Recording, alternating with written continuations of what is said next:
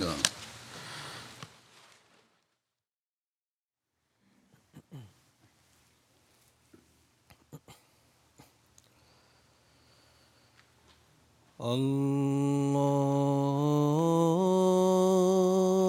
الله أكبر الله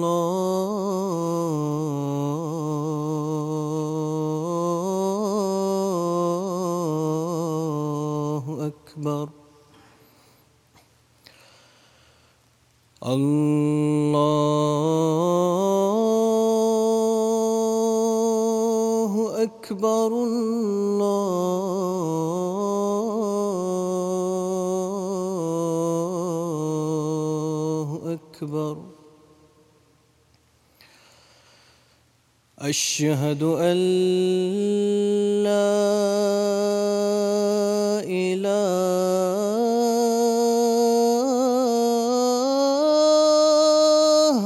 إلا الله.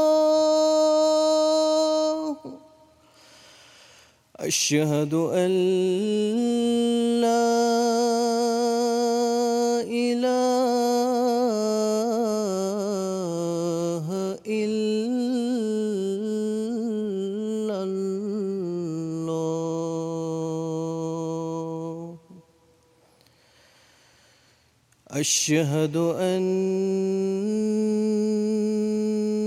محمد رسول الله.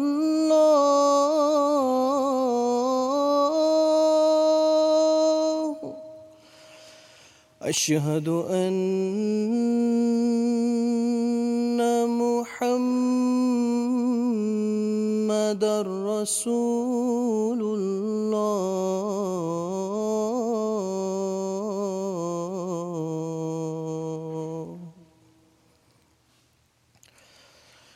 حي على الصلاه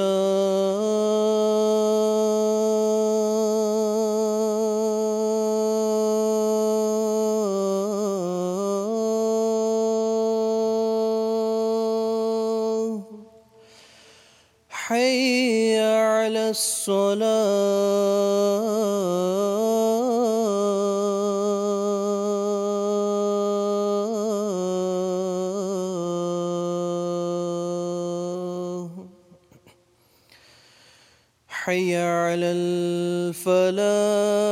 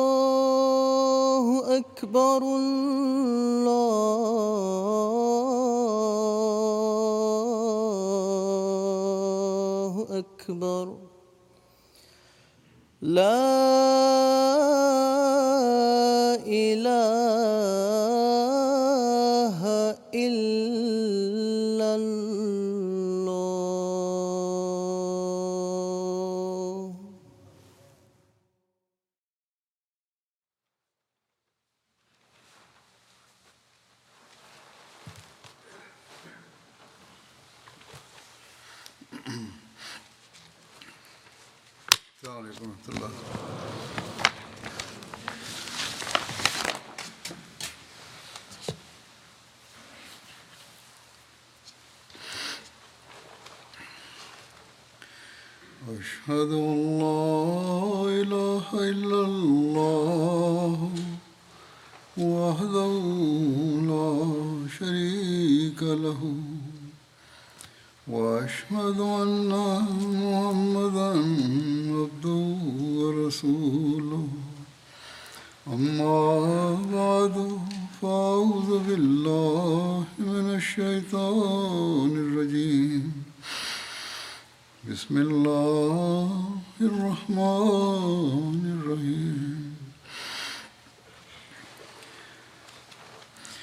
الحمد لله رب العالمين. الرحمن الرحيم. مالك يوم الدين. إياك نعبد وإياك نستعين. اهدنا الصراط المستقيم. صراط الذين أنعمت عليهم غير المغضوب عليهم ولا الضالين.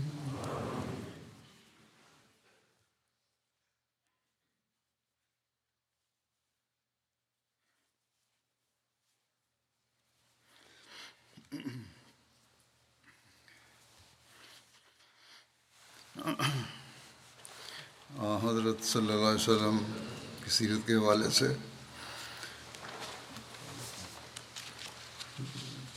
وضوء کا ذکر ہو رہا تھا۔ اس کی مزید تفصیل۔ اس طرح ہے کہ رسول اللہ صلی اللہ علیہ وسلم نے میدان عہد میں جب پڑاؤ فرمایا، تو مسلمانوں کی فوج پر ایک طرف سے عقب میں عہد پڑا، پہاڑ تھا۔ جس کی وجہ سے مسلمان فوج کی پشت کے حملے سے محفوظ مسلمان فوج پشت کے حملے سے محفوظ ہو گئی تھی۔ البتہ ایک طرف پہاڑی درہ تھا اور یہ مقام ایسا تھا کہ دشمن موقع پر اس جگہ سے حملہ آور ہو سکتا تھا۔ چنانچہ رسول اللہ صلی اللہ علیہ وسلم نے اس نزاکت اور خطرے کو محسوس کرتے ہوئے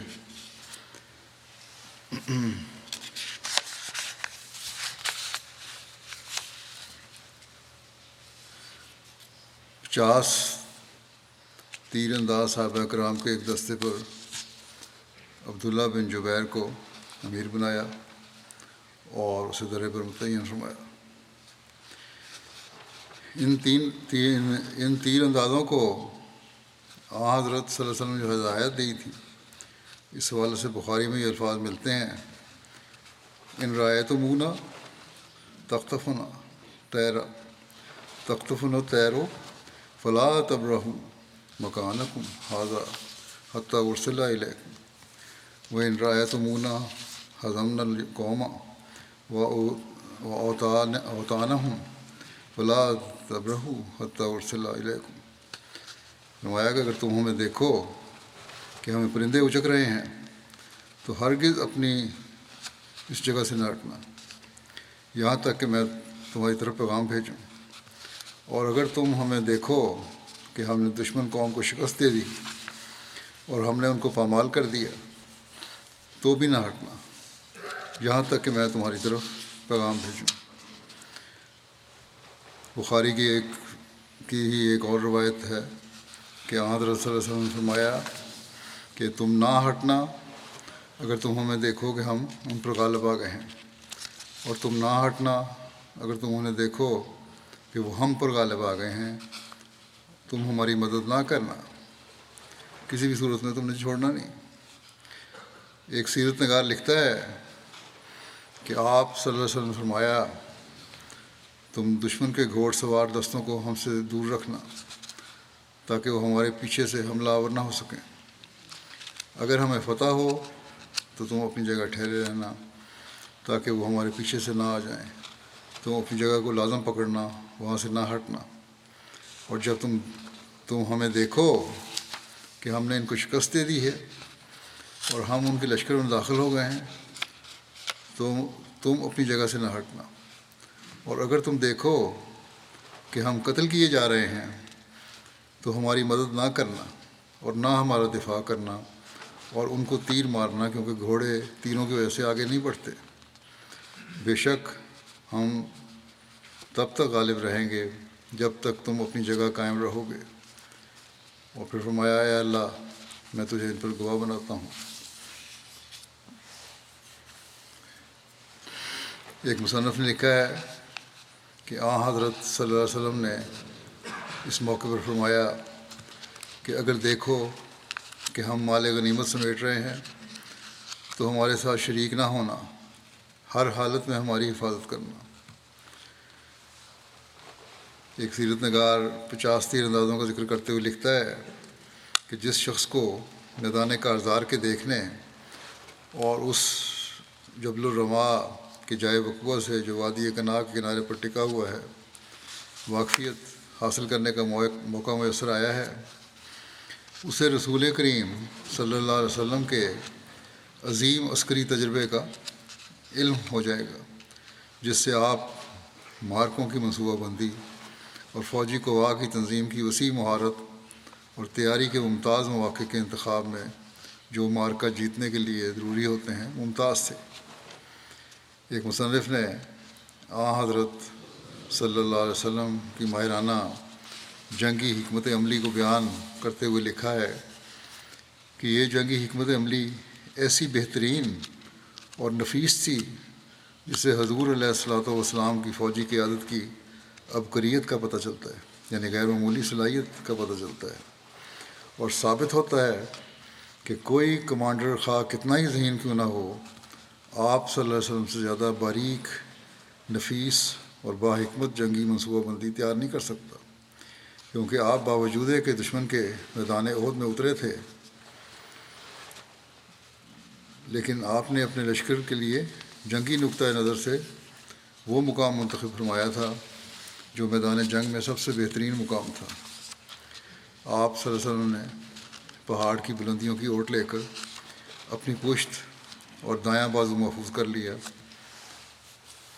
اور بائیں طرف سے وہ واحد شگا، واحد شگاف درہ یعنی جس میں سے گزر کر دشمن اسلامی لشکر کی پشت پر پہنچ سکتا تھا، اسے تیر اندازوں سے بند کر دیا تھا۔ اور پڑاؤ کے لیے میدان سے قدرے بلند جگہ منتخب فرمائی۔ کہ اگر خدا نخواستہ شکست سے دو چار ہونا پڑے، تو بھاگنے اور تعقب کنندگان کی قید میں جانے کے بجائے اسلامی لشکر محفوظ پناہ گاہ تک بآسانی پہنچ جائے۔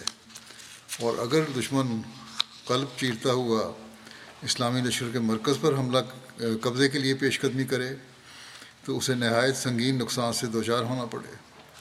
اس کے برعکس، آپ صلی اللہ علیہ وسلم نے دشمن کو کھلے میدان میں نشیب کی طرف، نشیب کی طرف رہنے پر مجبور کر دیا۔ حالانکہ قریش کا خیال تھا کہ لشکر اسلام مدینہ سے نکل کر بالکل ان کے سامنے میدان میں اترے گا، مگر رسول اللہ صلی اللہ علیہ وسلم نے لشکر اسلام کو نیم دائرے میں گھمایا اور دشمن کو مغرب میں چھوڑتے ہوئے ان کے عقب میں محفوظ ترین مقام کو منتخب فرمایا۔ جس مقام پر اسلامی لشکر موجود تھا، وہ اب ایک بہترین پوزیشن میں تھا۔ عہد اور اینین پہاڑوں کی وجہ سے پشت اور وادیاں اور اور پشت اور دایاں حصہ محفوظ تھا۔ بائیں طرف جبل رما پر تیر انداز درہ سنبھالے ہوئے تھے اور جنوب مشرقی حصہ جو جبل رما سے آگے تھے، وہاں وادی کنا کا عمودی کنارہ تھا، جہاں سے دشمن کا حملہ کرنا ناممکن تھا۔ اس بارے میں سید خاتم النبین میں سید احمد بشیر حسن نے بھی لکھا ہے۔ کہتے ہیں کہ آ حضرت صلی اللہ علیہ وسلم خدا کی مدد پر بھروسہ کرتے ہوئے آگے بڑھے اور عہد کے میدان میں ڈیرا ڈال دیا۔ ایسے طریق پر کہ عہد کی پہاڑی مسلمانوں کے پیچھے کی طرف آ گئی اور مدینہ گویا سامنے رہا اور اس طرح آپ نے لشکر کا عقب محفوظ کر لیا۔ عقب کی پہاڑی میں ایک درہ تھا جہاں سے حملہ ہو سکتا تھا۔ اس کی حفاظت کا آپ نے یہ انتظام فرمایا کہ عبداللہ بن جبیر کی سرداری میں پچاس تیر انداز صحابی و متعین فرما دیے اور ان کو تاکید فرمائی کہ خواہ کچھ ہو جاوے وہ اس جگہ کو نہ چھوڑیں۔ اور دشمنوں پر تیر برساتے جائیں آپ کو اس درے کی حفاظت کا اس قدر خیال تھا کہ آپ نے عبداللہ بن جبیر سے بتقرار فرمایا کہ دیکھو، یہ درہ کسی صورت میں خالی نہ رہے۔ حتیٰ کہ اگر تم دیکھو کہ ہمیں فتح ہو گئی ہے اور دشمن پسپا ہو کر بھاگ نکلا ہے، تو پھر بھی تم اس جگہ کو نہ چھوڑنا۔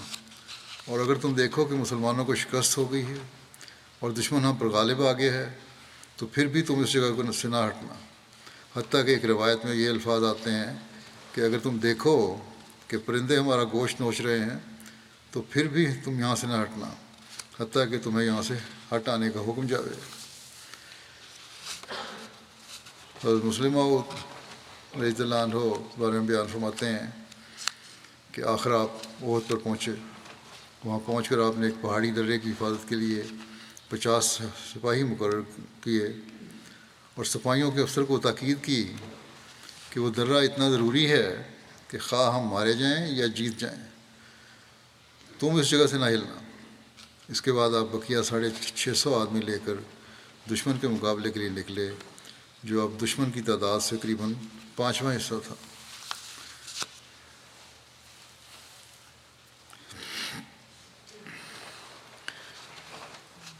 تیر اندازوں کے دستے پر تیر اندازوں کے دستے کو پہاڑی پر مقرر کرنے کے بعد رسول اللہ صلی اللہ علیہ وسلم مطمئن ہو گئے اور صفوں کو تیار کرنے لگے اور سالاروں کی ذمہ داریاں تقسیم کرنے لگے۔ بظاہر نظر مسلمانوں کی کفار کی نسبت سے پوزیشن بہت کمزور تھی۔ تعداد کے لحاظ سے بھی کمزور، ساز و سامان کے لحاظ سے بھی کمزور، ہتھیاروں کی عمدگی کے لحاظ سے بھی کمزور۔ فریقین میں بہت تفاوت تھا اس کا۔ عددی نسبت کے لحاظ سے ایک مسلمان کم از کم چار مشرقین کے مقابلے میں تھا۔ اس طرح مشرقین کی فوج سواروں کے دست مشرقین کی فوج سواروں کے دستے کے ہتھیاروں سے بھی ممتاز تھی۔ اس پر مستضاد یہ کہ اسلامی فوج کے اکثر جوان بے زرہ تھے۔ اور میں صرف ایک سو زرہ پوش تھے، جبکہ مکی فوج یعنی کافروں کی فوج میں سات سو زرہ پوش تھے اور یہ تعداد ساری مدنی فوج کے برابر تھی۔ مشرقین کے لشکر نے اپنی فوج کی دس صفیں ترتیب دے رکھی تھی، جبکہ اسلامی لشکر کی صرف دو صفیں تھیں اور پچاس تیر انداز درے پر تعینات تھے۔ مگر میدان جنگ کا اہم ترین اور مضبوط مقام مسلمانوں کے پاس تھا۔ آ، حضرت صلی اللہ علیہ وسلم نے لشکر کے میمنہ پر حضرت زبیر بن عوام کو اور میسرہ پر منظر بن عمر غنبی کو مقرر کیا اور فرمایا مشرقین کا جھنڈا کس نے اٹھایا ہوا جواب دیا گیا کہ طلح بن ابی طلح نے۔ تو رسول اللہ صلی اللہ علیہ وسلم نے فرمایا کہ ہم وعدہ پورا کرنے کے ان سے زیادہ حقدار ہیں۔ تو جھنڈا علی سے لے کر موسف بن عمیر کو دے دیا۔ ان کا تعلق اسی قبیلے سے یعنی بنو عبدالدار بن قصعی سے تھا، جس میں سے قریش کا لمبردار تھا۔ یعنی قریش کے جس قبیلے کے شخص نے جھنڈا اٹھایا ہوا تھا، اسی قبیلے کے مسلمان کے ہاتھ میں اپنے جھنڈا اپنا بھی دیا۔ اور اسلام سے فرمایا کہ اور اسلام سے قبل علمبرداری کی ذمہ داری نہ آپ نے فرمایا، بلکہ لکھنے والا لکھتا ہے کہ اسلام سے قبل علم برداری کی ذمہ داری اسی خاندان کے سپرد تھی۔ یعنی بنو عبدالدار کے۔ اور عہد نبھانے سے مراد کو صحیح کا عہد یعنی قومی وفاداری کا عہد نبھانا ہے۔ اس کے بارے میں انہوں نے فرمایا، ہم عہد نبھانے والے ہیں۔ اور اس دن مسلمانوں کا شعار امت امت یعنی نعرہ۔ رسول اللہ صلی اللہ علیہ وسلم خوشو و خضو کے ساتھ بارگاہ رب العزت میں عز و نیاز کے ساتھ فتح و کامیابی کے لیے دعائیں مانگ رہے تھے۔ اسلامی لشکر کی صفوں میں انصار دائیں اور بائیں تھے یعنی میمنہ اور میسرہ پر انصار مدینہ تھے۔ اور قلب لشکر جہاں دوران جنگ دشمن کا مکمل دباؤ ہوتا ہے، وہاں رسول اللہ صلی اللہ علیہ وسلم مہاجرین کے ساتھ موجود تھے۔ درمیان میں آپ تھے سب مہاجرین کے ساتھ۔ آپ کا مرکز قیام دوسری صف کے پیچھے بالکل درمیان میں تھا۔ جہاں آپ کھڑے تھے، وہ یہ تھا، پہلی صف کے پیچھے فوری طور پہ درمیان میں دوسری صف میں تھے آپ۔ آپ نے صحابہ کرام کو حکم دے رکھا تھا کہ ہماری طرف سے احکامات ملنے سے قبل پیش پیش قدمی نہ کی جائے۔ صحیح مسلم میں روایت ہے کہ حضرت انس سے مروی ہے کہ رسول اللہ صلی اللہ علیہ وسلم عہد کے دن یہ دعا فرما رہے تھے اللہ معینہ کا انتشاء لا توبت فی الارض، کہ اے اللہ، اگر تو چاہے تو زمین میں تیری عبادت نہیں کی جائے گی، کہ اگر اگر تم نے مدد نہ کی تو پھر تو یہی حال ہوگا۔ بعض روایت میں یہ ہے کہ آن حضرت صلی اللہ علیہ وسلم نے جنگ بدر کے دن یہ دعا کی تھی، وہاں بھی ذکر ہوا تھا۔ مسلم کی شرح میں لکھا ہے کہ ممکن ہے کہ دونوں مواقع پر آپ صلی اللہ علیہ وسلم نے یہ دعا کی ہو۔ اللہ عالم۔ حضرت سعد بن ابی وقاص سے روایت ہے کہ عبداللہ بن جاش نے کہا، تم میرے ساتھ آؤ، ہم مل کر اللہ سے دعا مانگیں گے۔ وہ لوگ ایک جگہ پر الگ ہو گئے۔ تو حضرت سعد نے یوں دعا مانگی کہ، اے میرے رب، کل جب ہماری دشمن سے مٹ بھیڑ ہو، تو میرا سامنا طاقتور سخت جنگجو سے ہو، میں تیری رضا کی خاطر اس کے ساتھ لڑوں اور میرے ساتھ لڑے، پھر تو مجھے اس پر فتح دے، میں اس کو قتل کروں اور اس کا ساز و سامان لوٹ لوں۔ پھر عبداللہ بن جاش کھڑے ہوئے اور انہوں نے یوں دعا مانگی ہے کہ اے اللہ، کل میرا سامنا کسی ایسے شخص سے ہو جو بہت طاقتور اور سخت جنگجو ہو۔ میں تیری رضا کی خاطر اس سے لڑوں اور وہ مجھ سے لڑے۔ پھر وہ مجھے پکڑ کر میرے کان اور ناک کاٹ ڈالے۔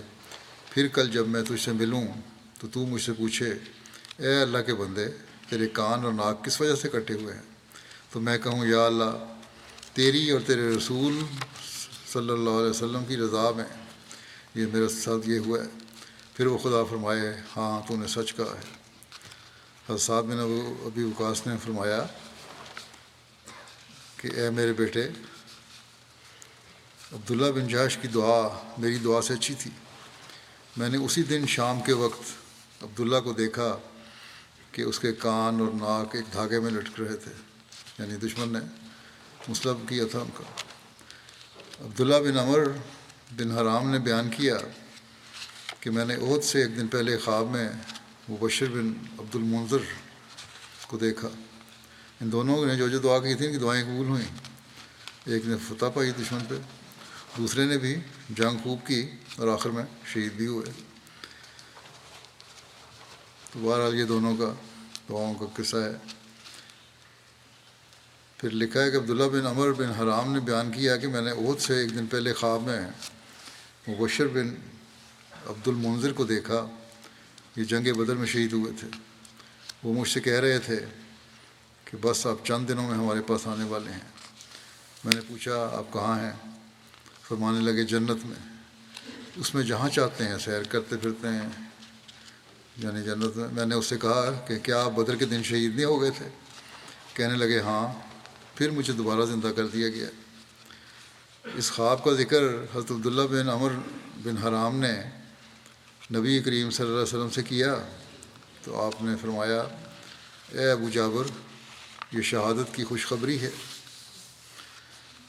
چنانچہ روایت میں آتا ہے کہ حضرت جابر نے بیان کیا کہ آپ کے والد عہد کے دن شہید ہو گئے۔ اس کی مزید تفصیل میں لکھا ہے کہ مشرقین نے سبقہ کے مقام پر صفحیں بنائیں اور جنگ کی خوب خوب تیاری کی۔ وہ تین ہزار تھے۔ ان کے پاس دو سو گھوڑے تھے جو آگے آگے تھے۔ پھر انہوں نے گھوڑوں کی میمنا پر خالد بن ولید اور میسرا پر اکرمہ بن ابو جہل کو مقرر کیا تھا اور پیدل چلنے والوں پر صفوان بن امیہ کو اور بعض نے کہا کہ امر بن آس کو اور تیر اندازوں پر عبداللہ بن ابی ربیہ کا ربیہ کو۔ یہ سارے لوگ بعد میں اسلام بھی لے آئے تھے۔ تو انہوں نے جھنڈا طلح بن ابی طلح کو دیا جو عبدالدار میں سے تھا۔ یہ اس جھنڈے کی جو حسن نے فرمایا نا، ہم زیادہ حق رکھتے ہیں، اس کی تفصیل بھی یہاں کچھ بیان ہوئی ہے۔ طلح بن بن ابی طلح کو جھنڈا دیا، جو بنو عبدالدار میں سے تھا، اور ابو سفیان نے بنو عبدالدار کے جھنڈے والوں کو برنگیختہ کرتے ہوئے کہا، اے بنو عبدالدار بدر کے تم دن بھی تم نے ہمارا جھنڈا اٹھایا تھا۔ تو ہماری جو حالت ہوئی، تم نے دیکھ لی۔ لوگوں کی جنگ کا فیصلہ ان کے جھنڈے والوں کے ویسے ہوتا ہے۔ جھنڈے والا مضبوط ہو تو لوگوں کو حوصلہ رہتا ہے۔ جب وہ بھاگتے ہیں تو لوگ بھی بھاگ کھڑے ہوتے ہیں۔ اگر جھنڈے والا بھاگ جائے تو لوگ بھی پھر خوف سے بھاگ جاتے ہیں۔ بس یا تو تم ہمارے جھنڈے کو سنبھالو اور یا ہمارے رستے سے ہٹ جاؤ۔ ہم تمہاری طرف سے کافی ہو جائیں گے۔ غیرت دلانے کی کوشش کی ان کو۔ تو انہوں نے کہا کہ کیا ہم اپنے جھنڈے کو تمہارے حوالے کر دیں؟ ان قریب معلوم ہو جائے گا کہ جب ہماری مٹ بھیڑ ہوگی کہ ہم کیا کرتے ہیں۔ سب سے آخر میں قریش کی خواتین کے خیمے تھے، جو مسلسل دف بجا بجا کر مقتولین بدر کا تذکرہ کر کے جنگ جوؤں کے جوش و جذبے کو گرما رہی تھیں اور سابقہ حزیمت کی تلافی پر انہیں ابھار رہی تھی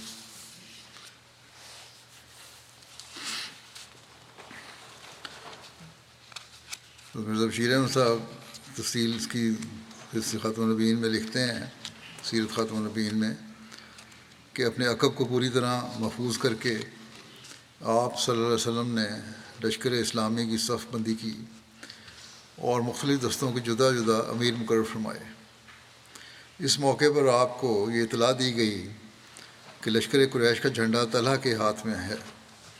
طلحہ اس خاندان سے تعلق رکھتا تھا جو قریش کے مور سے اعلیٰ کسئی بن کلاب کے قائم کردہ انظام کے ماتحت جنگوں میں قریش کی علم برداری کا حق رکھتا تھا۔ یہ معلوم کر کے جب آپ کو پتہ لگا یہ، تو آپ صلی اللہ علیہ وسلم نے فرمایا کہ ہم قومی وفاداری دکھانے کے زیادہ حقدار ہیں۔ چنانچہ آپ نے حضرت علی سے مہاجرین کا جھنڈا لے کر مصب بن عمیر کے سپرد فرمایا، جو اسی خاندان کے ایک فرد تھے۔ جس سے طلحہ کا تعلق، جس سے طلحہ تعلق رکھتا تھا۔ دوسری طرف قریش کے لشکر میں بھی سفرائی ہو چکی تھی۔ ابو سفیان امیر الاسکر تھا سپہ سلار تھا۔ میمنا پر خالد بن ولید کمانڈر تھا۔ اور میسرہ پر اکرمہ بن ابو جہل تھا۔ تیر انداز عبداللہ بن ربیہ کی کمان میں تھے۔ عورتیں لشکر کے پیچھے دفعیں بجا بجا کر اور اشعار گا گا کر مردوں کو جوش جلاتی تھیں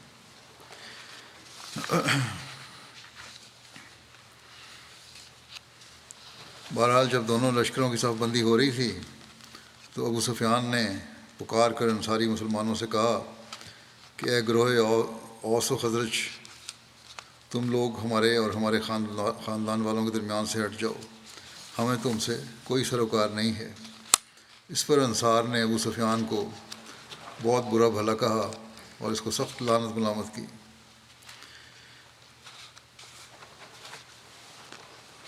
جنگ کا آغاز اب ہوتا ہے۔ جنگ کے لیے سب سے پہلے ابتدا ابو عامر فاسق نے کی۔ اس کو جاہلیت میں راہب کے نام سے پکارا جاتا تھا۔ رسول اللہ صلی اللہ علیہ وسلم نے اس کا نام فاسق رکھا تھا۔ یہ شخص مدینہ سے بھاگ کر مکہ چلا گیا تھا۔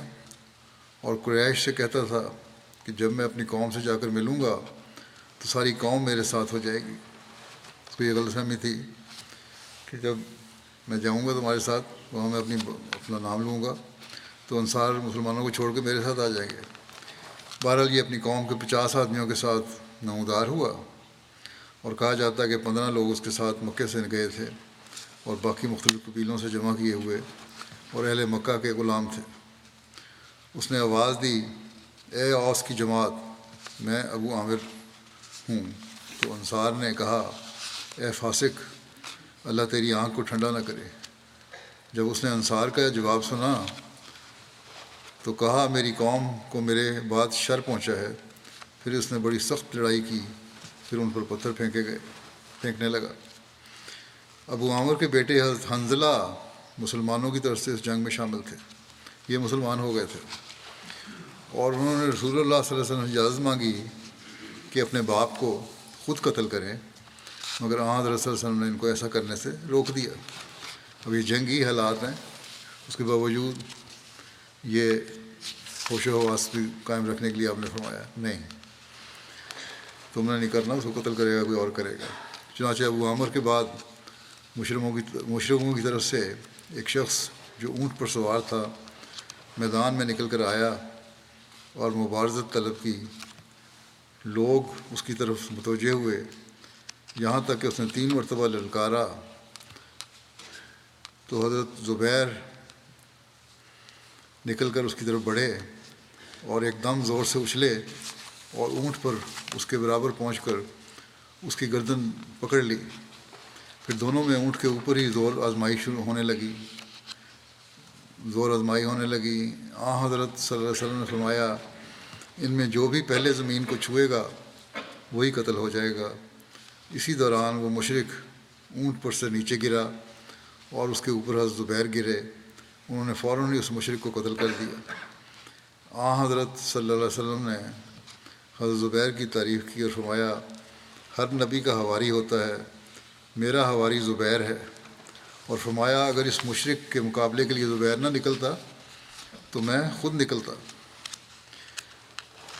جب لوگوں میں مٹ بھیڑ ہو رہی اور ایک دوسرے کے قریب ہوئے، تو ہند بنت اتبا عورتوں کے ساتھ کھڑی ہو گئی اور وہ عورتیں دف بجانے لگیں۔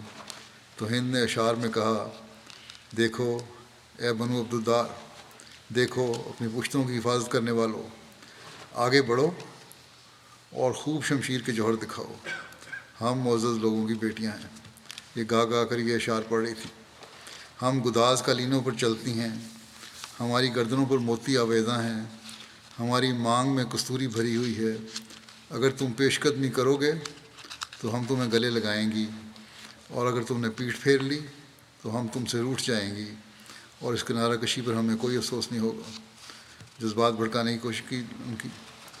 جب رسول اللہ صلی اللہ علیہ وسلم نے یہ اشعار یہ اشعار سنے تو فرمایا اللہ بکا جولو و بکا اصولو و فیقہ و قاتل و حسب اللہ و نعم الوکیل اے اللہ تیرے ساتھ میں چکر لگاتا ہوں اور تیرے ساتھ ہی حملہ کرتا ہوں اور تیری رضا کے لیے کتال کرتا ہوں مجھے اللہ کافی ہے اور وہ کیا ہی اچھا کارساز ہے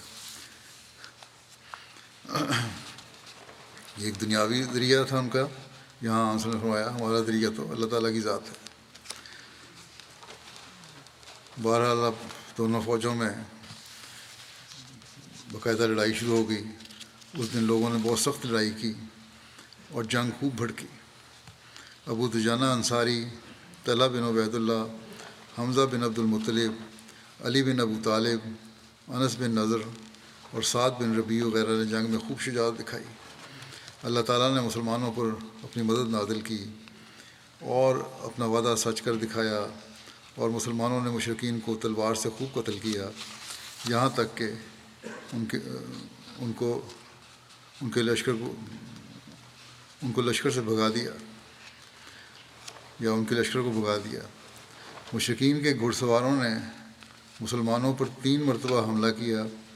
ہر دفعہ ان کو تیروں کے ذریعے پسپا کیا گیا۔ حضرت عمر نے اس روز اپنے بھائی زید کو کہا، اے میرے بھائی، میری زرہ پہن لے۔ تو زید نے کہا میں بھی شہادت کا اسی طرح خواہش مند ہوں، جیسے آپ ہیں۔ تو ان دونوں بھائیوں نے زرہ نہیں پہنی، بغیر زرہ کی جنگ کی، شہادت کے شوق میں۔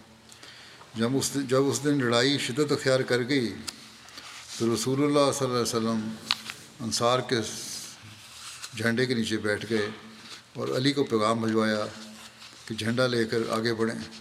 اس پر حضرت علی آگے بڑھے اور کہا، میں ابو القسم ہوں۔ اس پر مشرقوں کی صفوں میں سے ایک شخص نکلا۔ یہ طلحہ بن ابو طلحہ تھا۔ اس کے ہاتھ میں مشرقوں کا پرچم تھا، کیونکہ جنگوں میں پرچم اٹھانے کا اعزاز بنو عبدالدار کے خاندان کے ساتھ مخصوص تھا۔ کیونکہ قریشی پرچم عبدالدار نہیں بنایا تھا۔ طلحہ بن عبدالطلحہ نے مبارزہ طلب کی کون ہے جو میرے مقابلے کو آئے گا؟ اس نے کئی بار مسلمانوں کو للکارا، مگر کوئی شخص بھی اس کی طرف نہیں نکلا۔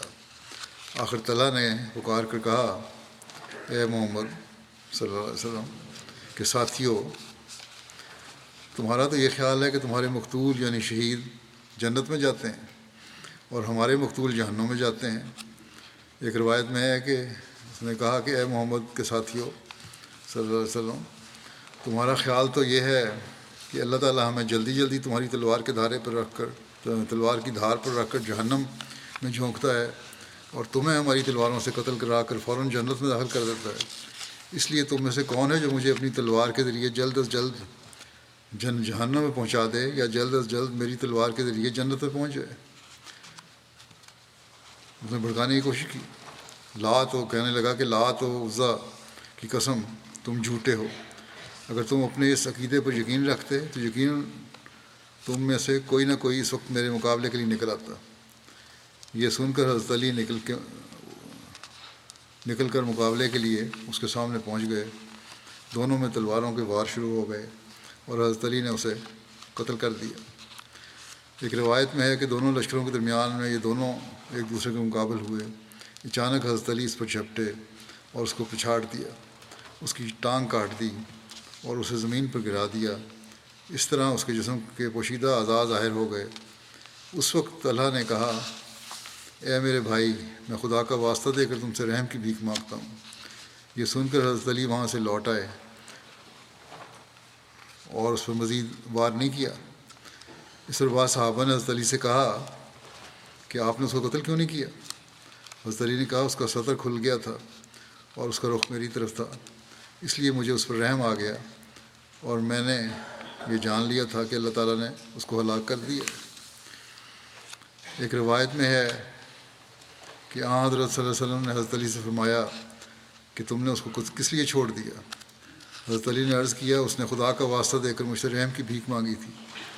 آپ نے فرمایا، اسے قتل کر دو، چنانچہ حضرت علی نے اسے قتل کر دیا۔ مشرقین کے علم بردار کا قتل ہونا رسول اللہ صلی اللہ علیہ وسلم کے اس خواب کی تصدیق تھی کہ میں مینڈے کے پیچھے سوار ہوں۔ رسول اللہ صلی اللہ علیہ وسلم خوش ہوئے اور بلند آواز سے کہا، آواز سے اللہ اکبر کہا تو مسلمانوں نے بھی اللہ اکبر کہا اور مشرقین پر ایسا سخت حملہ کیا کہ ان کی صفیں تتر بتر ہو گئیں۔ رسول اللہ صلی اللہ علیہ وسلم کے صحابہ کرام مختلف گروہوں میں ہو گئے اور دشمن کو تلواروں سے کاٹنا شروع کر دیا، یہاں تک ان کو ان کے سامنے سے دور کر دیا۔ طلحہ کے قتل کے بعد مشرقوں کا پرچم اس کے بھائی ابو شیبہ، عثمان بن ابو طلحہ نے لے لیا۔ پھر حضرت حمزہ نے اس پر حملہ کیا۔ اس کا ہاتھ کندھے تک کٹ کاٹ ڈالا اور ان کی تلوار اس کی ہنسلی تک کاٹ گئی۔ حضرت حمزہ اس کو قتل کرنے کے بعد یہ کہتے ہوئے وہاں سے واپس ہوئے کہ میں حاجیوں کے ساقی یعنی عبد المطلب کا بیٹا ہوں۔ اس کے بعد مشرقوں کے پرچم کو عثمان اور طلحہ کے بھائی نے اٹھا لیا، جس کا نام ابو سعید بن ابو طلحہ تھا۔ اس پر حضرت سعد بن ابی وقاص نے تیر چلایا جو اس کے سینے میں لگا اور اس طرح اس کو بھی قتل کر دیا۔ اس کے بعد طلحہ بن ابو طلحہ، جس کو حضرت علی نے قتل کیا تھا، اس کے بیٹے مسافے نے پرچم اٹھایا۔ تو حضرت عاصم بن ثابت نے اس پر تیر چلایا اور وہ بھی قتل ہو گیا۔ اس کے بعد مسافے کے بھائی حرس بن طلحہ نے پرچم سنبھالا۔ تو پھر حضرت عاصم نے تیر چلایا اور اس کو بھی قتل کر دیا۔ طلحہ کے ان دونوں بیٹوں مسافر اور حرض کی ماں بھی مشرق لشکر کے ساتھ تھی۔ اس عورت کا نام صلافہ تھا۔ جس کے بعد حضرت عاصم کا تیر لگتا، وہی بیٹا وہاں سے زخمی ہو کر لوٹتا اور ماں کی گود میں ساکھ رکھ کر لیٹ جاتا۔ صلافہ کہتی، تجھے کس نے زخمی کیا؟ بیٹا جواب میں کہتا، میں نے اس شخص کی آواز سنی ہے۔ اس نے مجھ پر تیر چلانے کے بعد کہا تھا، لے اسے سنبھال، میں ابو افلاح کا بیٹا ہوں۔ چنانچہ اس نے منت مانی یعنی اس کی ماں نے، کہ اگر عاصم بن ثابت کا سر میرے ہاتھ لگا، تو اس میں شراب بھر کر پیوں گی۔ اور اس نے اعلان کیا کہ جو شخص بھی عاصم بن ثابت کا سر کاٹ کر میرے پاس لائے گا، تو میں اسے سو اونٹ انعام میں دوں گی۔ مگر حضرت عاصم اس غزوہ عہد میں شہید نہیں ہوئے۔ ان کی شہادت سریہ رجیم میں ہوئی تھی۔ غلط ان دونوں بھائیوں کے قتل کے بعد ان کے تیسرے بھائی کلاب بن طلح نے پرچم اٹھایا، جسے حضرت زبیر نے قتل کر دیا۔ ایک کال کے مطابق اسے کزمان نے قتل کیا تھا۔ اس کے بعد ان کے بھائی جلاس بن طلح نے پرچم اٹھایا۔ تو اس کو حضرت طلح بن عبید اللہ نے قتل کر دیا۔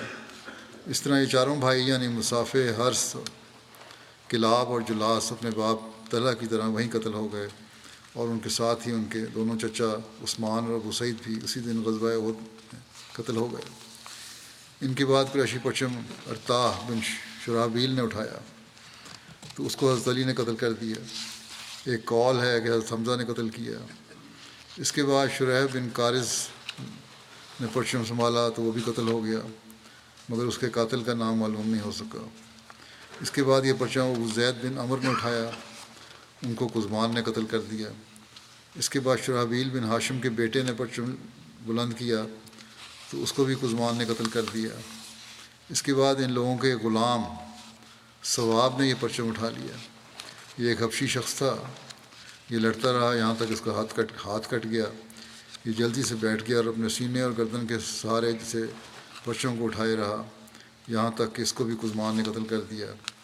ایک کال یہ ہے کہ اس کے قاتل حضرت سعد بن نبی وکاس تھے اور ایک کال کے مطابق حضرت علی تھے۔ بہرحال، جب جملہ جھنڈا بردار مارے گئے، تو مشرقین شکست کھا کر بھاگ کھڑے ہوئے اور ان کی عورتیں ان کی ہلاکت کی بدوائیں دے رہی تھیں۔ جیسا کہ عام وسلم نے خواب میں دیکھا تھا، علم بردار مارا جائے گا۔ وہ سب مارے گئے۔ اور مسلمان ان کا تعاقب کر کے ان کو قتل کر رہے تھے۔ یہاں تک کہ ان کو لشکر سے دور کر دیا۔ قریش کے لشکر کے ساتھ آنے والی عورتیں بھی بھاگ گئیں۔ ان پر قریش کی شکست میں کوئی شک باقی نہ رہا۔ اس پر قریش کی شکست پر کوئی شک باقی نہ رہا۔ مسلمان مشرقین کے لشکر میں داخل ہو گئے اور مال غنیمت سمیٹنا شروع کر دیا۔ مذہب شیرن صاحب لکھتے ہیں اس بارے میں کہ سب سے پہلے لشکر قریش سے ابو عامر اور اس کے ساتھی آگے بڑھے۔ یہ قبیلہ اوس میں سے تھا اور مدینہ کا رہنے والا تھا اور راہب کے نام سے مشہور تھا۔ جب آ حضرت صلی اللہ علیہ وسلم مدینہ تشریف لائے تو اس کے کچھ عرصے بعد یہ شخص بوز و حسد سے بھر گیا اور اپنے چند ساتھیوں کے ساتھ مکے چلا گیا۔ اور قریش مکہ کو آ حضرت صلی اللہ علیہ وسلم اور مسلمانوں کے خلاف اکساتا رہا۔ چنانچہ اب جنگ عہد میں وہ قریش کا حمایتی بن کر مسلمانوں کے خلاف شریک جنگ ہوا۔ اور یہ ایک عجیب بات ہے کہ ابو عامر کا بیٹا حنزلہ ایک نہایت مخلص مسلمان تھا اور اس جنگ کے موقع پر اسلامی لشکر میں شامل تھا اور نہایت جاں بازی کے ساتھ لڑتا ہوا شہید ہوا۔ ابو عامر چونکہ قبیلہ اوس کے ذی اثر لوگوں میں سے تھا۔ اس لیے اسے یہ پختہ امید تھی کہ اب جو میں اتنے عرصے کی جدائی کے بعد مدینہ والوں کے سامنے ہوں گا، تو میری محبت میں فوراً محمد صلی اللہ علیہ وسلم کو چھوڑ کر میرے ساتھ آ ملیں گے۔ اسی امید میں ابو عمر اپنے ساتھیوں کو ہمراہ لے کر سب سے پہلے آگے بڑھا اور بلند آواز سے پکار کر کہنے لگا، اے قبیلہ اوس کے لوگوں میں ابو عامر ہوں۔ انصار نے یکزبان ہو کر کہا، دور ہو جائے فاسق۔ تیری آنکھ ٹھنڈی نہ ہو۔ اور ساتھ ہی پتھروں کی ایک ایسی باڑ ماری کہ ابو عمر اور اس کے ساتھی بدحواس ہو کر پیچھے کی طرف بھاگ گئے۔ اس نظارے کو دیکھ کر قریش کا لمبردار طلحہ بڑے جوش سے جوش کی حالت میں آگے بڑھا اور بڑے متقبرانہ لہجے میں مبارس طلبی کی۔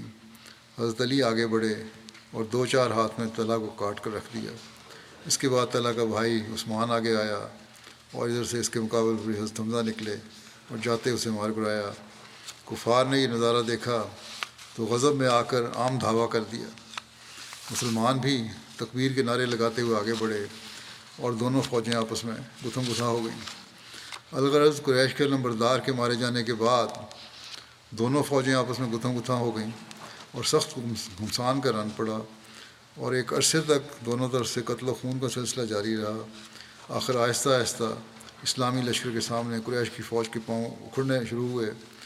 چنانچہ مشہور انگریز مورخ سر ولیم میور لکھتے ہیں کہ مسلمانوں کے خطرناک حملوں کے سامنے مکی لشکر کے پاؤں اکھڑنے لگ گئے۔ قریش کے رسالے نے کئی دفعہ یہ کوشش کی کہ اسلامی فوج کے بائیں طرف حکم سے ہو کر حملہ کریں، مگر ہر دفعہ ان کو ان پچاس تیر اندازوں کے تیر کھا کر پیچھے ہٹنا پڑا، جو محمد صلی اللہ علیہ وسلم نے وہاں خاص طور پر متعین کیے ہوئے تھے۔ مسلمانوں کی طرف سے عہد کے میدان میں بھی وہی شجاعت و مردانگی اور موت و خطر سے وہی بے پرواہی دکھائی گئی جو بدر کے موقع پر انہوں نے دکھائی تھی۔ یہ انگریز مورخ لکھ رہا ہے۔ مکے کے لشکر کی صفیں پھٹ پھٹ جاتی تھیں۔ جب اپنی خود کے ساتھ سرخ رومال، خود کے ساتھ سرخ رومال باندھے ابو دجانہ، ان پر حملہ کرتا تھا اور اس تلوار کے ساتھ جو اسے محمد صلی اللہ علیہ وسلم نے دی تھی، چاروں طرف گویا موت بکھیرتا جاتا تھا۔ حمزہ اپنے سر پر شتر مرغ کے پروں کی گل کلگی لہراتا ہوا ہر جگہ نمایاں نظر آتا تھا۔ علی اپنے لمبے اور سفید پھریرے کے ساتھ اور زبیر اپنی شوخ رنگ کی چمکتی ہوئی زرد پگڑی کے ساتھ بہادران الیٹ کی طرح جہاں بھی جاتے تھے، دشمن کے واسطے موت و پریشانی کا پیغام اپنے ساتھ لے جاتے تھے۔ یہ جو ہے، یہ کا ذکر کیا ہے میرے ولیم یور نے، یہ یونان کی کہانیوں کا ایک ہیرو ہے۔ یونان کی کہانی کے ہیرو ہیں یونانی کہانیوں کے جو بڑے سخت جنگجو تھے۔ بہرحال وہ کہتا ہے کہ یہ وہ نظارے ہیں جہاں بعد کی اسلامی فتوحات کے ہیرو تربیت پذیر ہوئے۔ غرض لڑائی ہوئی اور بہت سخت ہوئی۔ اور کافی وقت تک غلبے کا پہلو مشکوک رہا، لیکن آخر خدا کے فضل سے قریش کے پاؤں اکھڑنے لگے اور ان کے لشکر میں بد نظمی اور ابتری کے آثار ظاہر ہونے لگے۔ قریش کے علم بردار ایک ایک کر کے مارے گئے اور ان میں سے تقریباً نو شخصوں نے باری باری اپنے قومی جھنڈے کو اپنے ہاتھ میں لیا، مگر سارے کے سارے باری باری مسلمانوں کے ہاتھوں قتل ہوئے، جیسے کہ تفصیل میں بیان ہوا ہے۔ آخر طلح کے ایک حبشی غلام ثواب نامی نے دلیری کے ساتھ بڑھ کر علم اپنے ہاتھ میں لے لیا۔ مگر اس پر بھی ایک مسلمان نے آگے بڑھ کر وار کیا اور ایک ہی ضرب میں اس کے دونوں ہاتھ کاٹ کر قریش کا جھنڈا خاک پر گرا دیا۔ لیکن ثواب کی بہادری اور جوش کا بھی عالم تھا کہ وہ بھی اس کے ساتھ ہی زمین پر گرا اور جھنڈے کو اپنی چھاتی کے ساتھ لگا کر اسے پھر بلند کرنے کی کوشش کی۔ مگر اس مسلمان نے جھنڈے کے سرنگو ہونے کی قدر و قیمت کو جانتا تھا۔ اوپر سے تلوار چلا کر ثواب کو وہیں ڈھیر کر دیا۔ اس کے بعد پھر قریش میں سے کسی شخص کو یہ ضرورت اور ہمت نہیں ہوئی کہ اپنے علم کو اٹھائے۔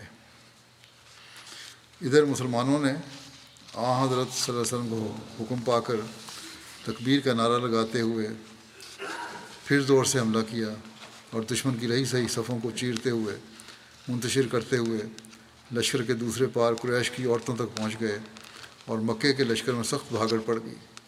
اور دیکھتے ہی دیکھتے میدان قریباً صاف ہو گیا۔ حتیٰ کہ مسلمانوں کے لیے ایسی قابل اطمینان صورتحال پیدا ہو گئی کہ وہ مال غنیمت کے جمع کرنے میں مصروف ہو گئے۔ اور مسلم رضی اللہ عنہ نے بیان کیا ہے کہ لڑائی ہوئی اور اللہ تعالیٰ کی مدد سے اور نصرت سے تھوڑی ہی دیر میں ساڑھے چھ سو مسلمانوں کے مقابلے میں تین ہزار مکے کا تجربہ کار سپاہی سر پر پاؤں رکھ کر بھاگا۔ مسلمانوں نے ان کا تعاقب شروع کیا تو ان لوگوں نے جو پشت کے درے کی حفاظت کے لیے کھڑے تھے، انہوں نے اپنے افسر سے کہا، اب تو دشمن کی شکست ہو چکی ہے، اب ہمیں بھی جہاد کا ثواب لینے دیا جائے۔ افسر نے اس کو اس بات سے روکا اور رسول اللہ صلی اللہ علیہ وسلم کی بات یاد دلائی۔ مگر انہوں نے کہا، رسول اللہ صلی اللہ علیہ وسلم نے جو کچھ فرمایا تھا، صرف تاکید کے لیے فرمایا تھا، ورنہ آپ کی مراد یہ تو نہیں ہو سکتی تھی۔ کہ دشمن بھاگ بھی جائے تو یہاں کھڑے رہو۔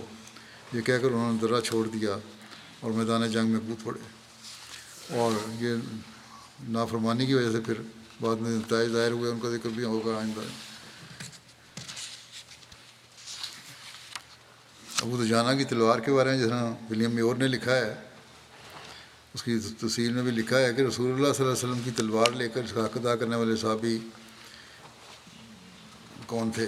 حضرت انس روایت کرتے ہیں اس بارے میں کہ رسول اللہ صلی اللہ علیہ وسلم نے عہد کے دن ایک تلوار پکڑی اور فرمایا، من یاخذ و من نہیں حال کہ اسے مجھ سے کون لے گا؟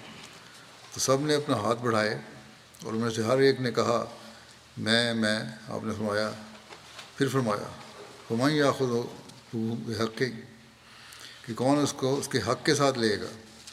حضرت انس کہتے ہیں، اس پر لوگ رک گئے۔ تو حضرت سماق بن خرشہ ابو دجانہ نے کہا کہ میں اس کو اس کے حق کے ساتھ لیتا ہوں۔ حضرت انس کہتے ہیں کہ انہوں نے تلوار لی اور مشرق ہو گئے سر پھاڑ دیے صحیح مسلم کی روایت ہے یہ یعنی اس کا حق ادا کیا۔ ابن اتبا نے لکھا ہے کہ جب رسول اللہ صلی اللہ علیہ وسلم نے تلوار دکھائی تو حضرت عمر نے اس کو طلب کیا تو آپ نے اعراض کیا۔ پہلے حضرت عمر نے مانگنے کی کوشش کی، پھر حضرت زبیر نے مانگی تو آپ نے اعراض کیا، ان کو بھی نہیں دی۔ تو ان دونوں نے اس سے دل میں افسوس کیا۔ اور ایک روایت میں ہے کہ زبیر نے تین مرتبہ تلوار مانگی۔ ہر دفعہ نبی کریم صلی اللہ علیہ وسلم نے اعراض کیا۔ حضرت علی نے کھڑے ہو کر مطالبہ کیا تو آپ نے فرمایا، بیٹھ جاؤ۔ ان کو بھی نہیں دی۔ ایک روایت میں آتا ہے کہ اس موقع پر جن اصحاب نے اس خواہش کا اظہار کیا، وہ تلوار ان کو عنایت کی جائے۔ ان میں حضرت ابو بکر بھی تھے۔ ایک روایت میں آتا ہے کہ حضرت ابو دجانہ نے پوچھا کہ اس کا حق کیا ہے؟ کہ آپ نے فرمایا کہ حق کے ساتھ کون استعمال کرے گا؟ ابو دجانہ نے پوچھا اس کا حق کیا ہے؟ تو آپ صلی اللہ علیہ وسلم نے فرمایا، اس سے کسی مسلمان کو قتل نہ کرنا اور اس کے ہوتے ہوئے کسی کافر کے مقابل پر نہ بھاگنا یعنی ڈٹ کے مقابلہ کرنا۔ اس پر حضرت ابو دجانہ نے عرض کیا، میں اس تلوار کو اس کے حق کے ساتھ لیتا ہوں۔ جب نبی کریم صلی اللہ علیہ وسلم نے ابو حضرت ابو دجانہ کو تلوار دی تو انہوں نے اس سے مشرقین کے سر پھاڑ دیے۔ انہوں نے اس موقع پر یہ اشعار پڑھے کہ ان الزی آہدنی خلیلی و نانو بصف لدین نخیلی۔ اللہ قوم دہرا فل قیور اضرب بصیف اللہ والرسول۔ میں وہ ہوں جس سے میرے دوست نے وعدہ لیا ہے جبکہ ہم صفا مقام پر کھجور کے درختوں کے پاس تھے۔ اور وہ وعدہ یہ ہے کہ میں لشکر کی پچھلی صفوں میں نہ کھڑا ہوں اور اللہ اور رسول کی تلوار سے دشمنوں سے لڑائی کروں۔ بہرحال، حضرت ابو جانا لے کے پھر بڑے تفاخرانہ چال چلتے ہوئے لشکر کی صفوں کے درمیان چلنے لگے۔ تو رسول اللہ صلی اللہ علیہ وسلم فرمایا، ان حاضی نشیتن یوب ضحا اللہ ہو عزا وج اللہ اللہ فی حاض المقام۔ یہ ایسی چال ہے جو اللہ عزا وجل کو ناپسند ہے، سوائے اس مقام کی یعنی جنگ کے موقع پر، یہ جس طرح چل رہے ہیں۔ حضرت ابو جانہ کا ذکر کرتے ہوئے سید خاتم النبین میں حضرت مرزا شیرن صاحب نے لکھا ہے کہ مبارزت نے جب کفار قریش کو حزیمت اٹھانی پڑی، تو کفار نے یہ نظارہ دیکھ، دیکھا تو غضب میں آ کر عام دھاوا کر دیا۔ مسلمان بھی تکبیر کے نعرے لگاتے ہوئے آگے بڑھے اور دونوں فوجیں آپس میں گتھم گتھاں ہو گئیں۔ غالباً اسی موقع پر آ حضرت صلی اللہ علیہ وسلم نے اپنی تلوار ہاتھ میں لے کر فرمایا، کون ہے جو اسے لے کر اس کا حق ادا کرے؟ بہت سے صحابہ نے اس فخر کی خواہش اپنے ہاتھ کے لیے اپنے ہاتھ پھیلائے، جن میں حضرت عمر اور زبیر، بلکہ روایات کی روح سے حضرت ابوکر اور حضرت علی بھی شامل تھے۔ مگر آپ نے اپنا ہاتھ روکے رکھا اور یہی فرماتے گئی فرماتے گئے، کوئی ہے جو اس کا حق ادا کرے؟ آخر ابو دجانہ انصاری نے اپنا ہاتھ آگے بڑھایا اور عرض کیا، یا رسول اللہ، مجھے عنایت فرمائیے۔ آپ نے تلوار انہیں دے دی اور ابو دجانہ اسے ہاتھ میں لے کر بڑے تبختر کی چال سے بڑے اکڑتے ہوئے فخر کے ساتھ کفار کی طرف آگے بڑھے۔ آ حضرت صلی اللہ علیہ وسلم نے صحابہ سے فرمایا، خدا کو یہ چال بہت ناپسند ہے، مگر ایسے موقع پر ناپسند نہیں۔ زبیر جو غالباً آ حضرت اللہ علیہ وسلم کی تلوار لینے کے سب سے زیادہ خواہش مند تھے اور قرب رشتہ کی وجہ سے اپنا حق بھی زیادہ سمجھتے تھے دل ہی دل میں پیشوتاب کھانے لگے یہ کیا وجہ ہے کہ آ حضرت اللہ علیہ وسلم نے مجھے تلوار نہیں دی اور ابو دجانہ کو دے دیے اور اپنی اس پریشانی کو دور کرنے کے لیے انہوں نے دل میں عہد کیا کہ میں اس میدان میں ابو دجانہ کے ساتھ ساتھ رہوں گا اور دیکھوں گا کہ وہ اس تلوار کے ساتھ کیا کرتا ہے۔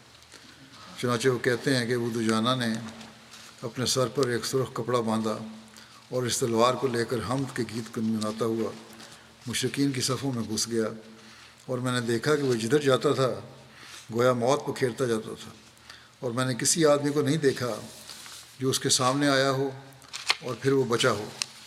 حتیٰ کہ وہ لشکر قریش میں سے اپنا راستہ کاٹتا ہوا لشکر کے دوسرے کنارے نکل گیا جہاں قریش کی عورتیں کھڑی تھیں۔ ہند زوجہ ابو سفیان جو بڑے زور شور سے اپنے مردوں کو جوش دلا رہی تھی، اس کے سامنے آئی اور ابو دجانہ نے اپنی تلوار اس کے اوپر اٹھائی، جس پر ہند نے بڑے زور سے چیخ ماری اور اپنے مردوں کو امداد کے لیے بلایا، مگر کوئی شخص اس کی مدد کو نہ آیا۔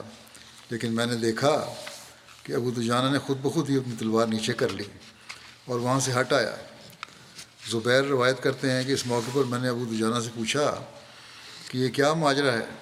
کہ پہلے تم نے تلوار اٹھائی اور پھر نیچی کر لی۔ اس نے کہا، میرا دل اس بات پر تیار نہیں ہوا کہ رسول اللہ صلی اللہ علیہ وسلم کی تلوار ایک عورت پر چلاؤں اور عورت بھی وہ جس کے ساتھ اس وقت کوئی مرد محافظ نہیں ہے۔ یہ ہے اسلامی جنگ کا اصول۔ زبیر کہتے ہیں کہ میں نے اس وقت سمجھا کہ واقعی جو حق رسول اللہ کی تلوار کا تھا، اس نے ادا کیا۔ حضرت مسلمہ رضا نہ ہو نہ ہو اس کا موقع کا ذکر کرتے ہوئے فرماتے ہیں کہ ایک صحابی کے پوچھنے پر کہ اس عورت پر تلوار اٹھا کر پھر اس نے قتل کیوں نہ کیا یہ سارا ذکر کیا بیان کیا اس مسلم عورت نے بھی تو اس پر ابو دجانہ نے کہا کہ میرے دل نے برداشت نہ کیا کہ میں رسول کریم صلی اللہ علیہ وسلم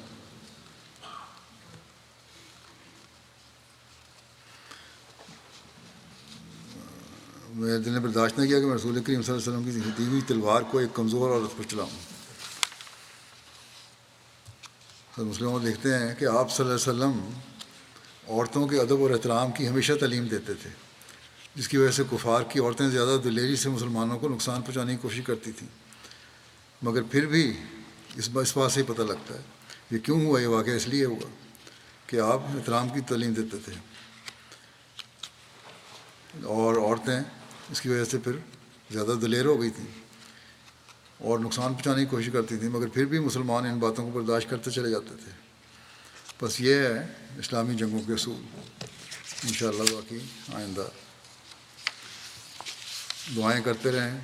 فلسطینیوں کے لیے بھی انتہا، ظلم کی انتہا دن بدن ہوتی چلی جا رہی ہے، بلکہ بڑھتی چلی جا رہی ہے۔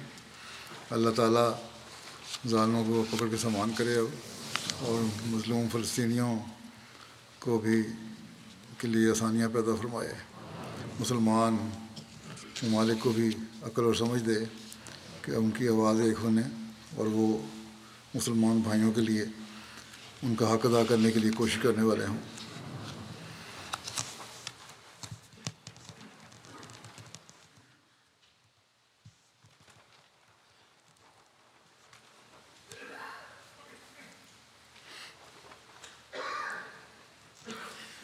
الحمد لله الحمد لله نحمده ونستعينه ونستغفره ونؤمن به ونتوكل عليه ونعوذ بالله من شرور أنفسنا ومن سيئات أعمالنا من يهده الله فلا مضل له ومن يضلل فلا هادي له.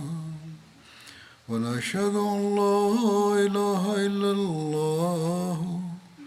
ونشهد أن محمدا عبده ورسوله. عباد الله رحمكم الله. إن الله يأمر بالعدل والإحسان.